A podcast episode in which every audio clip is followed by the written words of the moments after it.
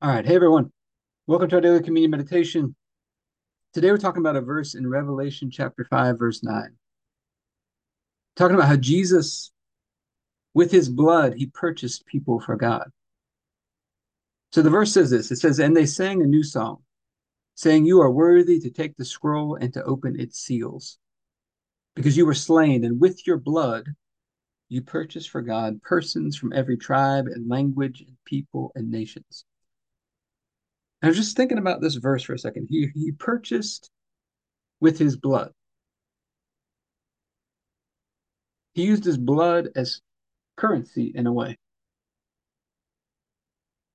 He used his blood as currency. I've heard some people say that the currency in heaven is faith. But faith in what? Faith in the blood. Faith in the blood of Jesus. That he purchased us for God. We were bought at a price. So as we take communion today, we get to take this cup to remember that we were bought at a price. He purchased us with his blood. We got the reminder of it when we take communion every time. Let's get started with our, our daily prayer and then we'll get into our time of communion after that. Heavenly Father, I just pray for everybody who's watching or listening, their families, their friends, everybody connected to them, and all of our church and governmental leaders. And I thank you for releasing us from darkness and transferring us into the light, into the kingdom of Jesus. I thank you for your purpose and grace given to us in Christ Jesus before time ever began. And that Jesus was struck down, he was smitten, bruised and pierced and crushed and destroyed, also that you could be on our side, that you could be fighting for us. And Father, I keep asking that you would help us to know you more and more that we would grow in our relationship with you, that we would know more and more about all that Jesus has done for us, all that he's made available for us. We would just continue to grow in that. And I ask you to bless us to expand our borders and our territory, expand our capacity to receive everything you've given us in Christ, and to let it flow through us so that we do good and are blessing to people all over the world. Send us opportunities to do good and be a blessing today.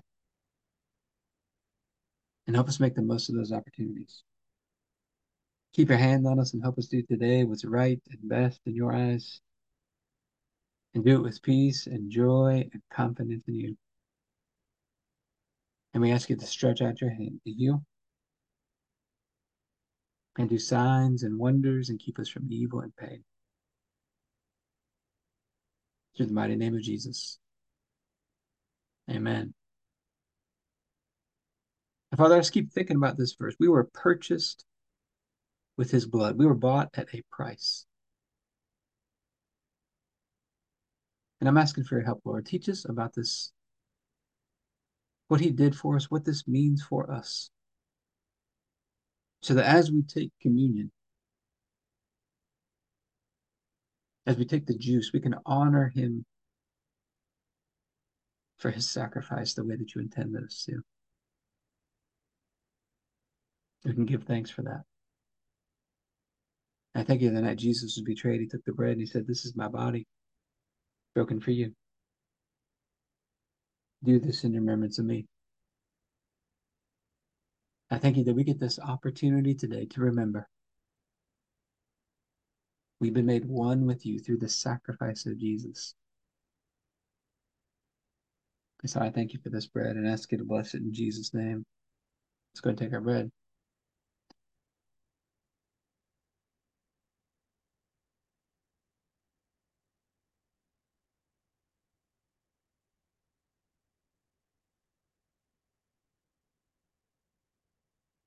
Then after supper, Jesus took the cup. He said, This is the cup of the new covenant. In my blood, poured out for the forgiveness of sins for many. And his blood purchased us for you, God. I just thank you for that. His blood washed us and cleansed us did so much for us. I thank you for this cup and ask you to bless it in Jesus' name. Let's go ahead and take our juice. All right, let's talk about some practical application into our health and fitness. The Bible tells us in the Old Testament the life of the flesh is in the blood. Your circulation in your body is such a huge part of health. In fact, just about every kind of health practitioner you can find will tell you that when circulation to an area of the body is good, plays a huge role in how healthy that area is. Areas that are diseased or are not doing as well often have a lack of good circulation to those areas because the blood brings oxygen, it brings nutrients, it does so many things. And so, one of the ways to increase circulation, we like to start every single workout with some calf raises because the blood often gets stuck in the feet. You got to get it pumping back up into the into the upper part of the body again. Just some calf raises, working on your mobility, opening the body up so the blood can flow more freely. But keep remembering the master's with you. He loves you and nothing's impossible for him.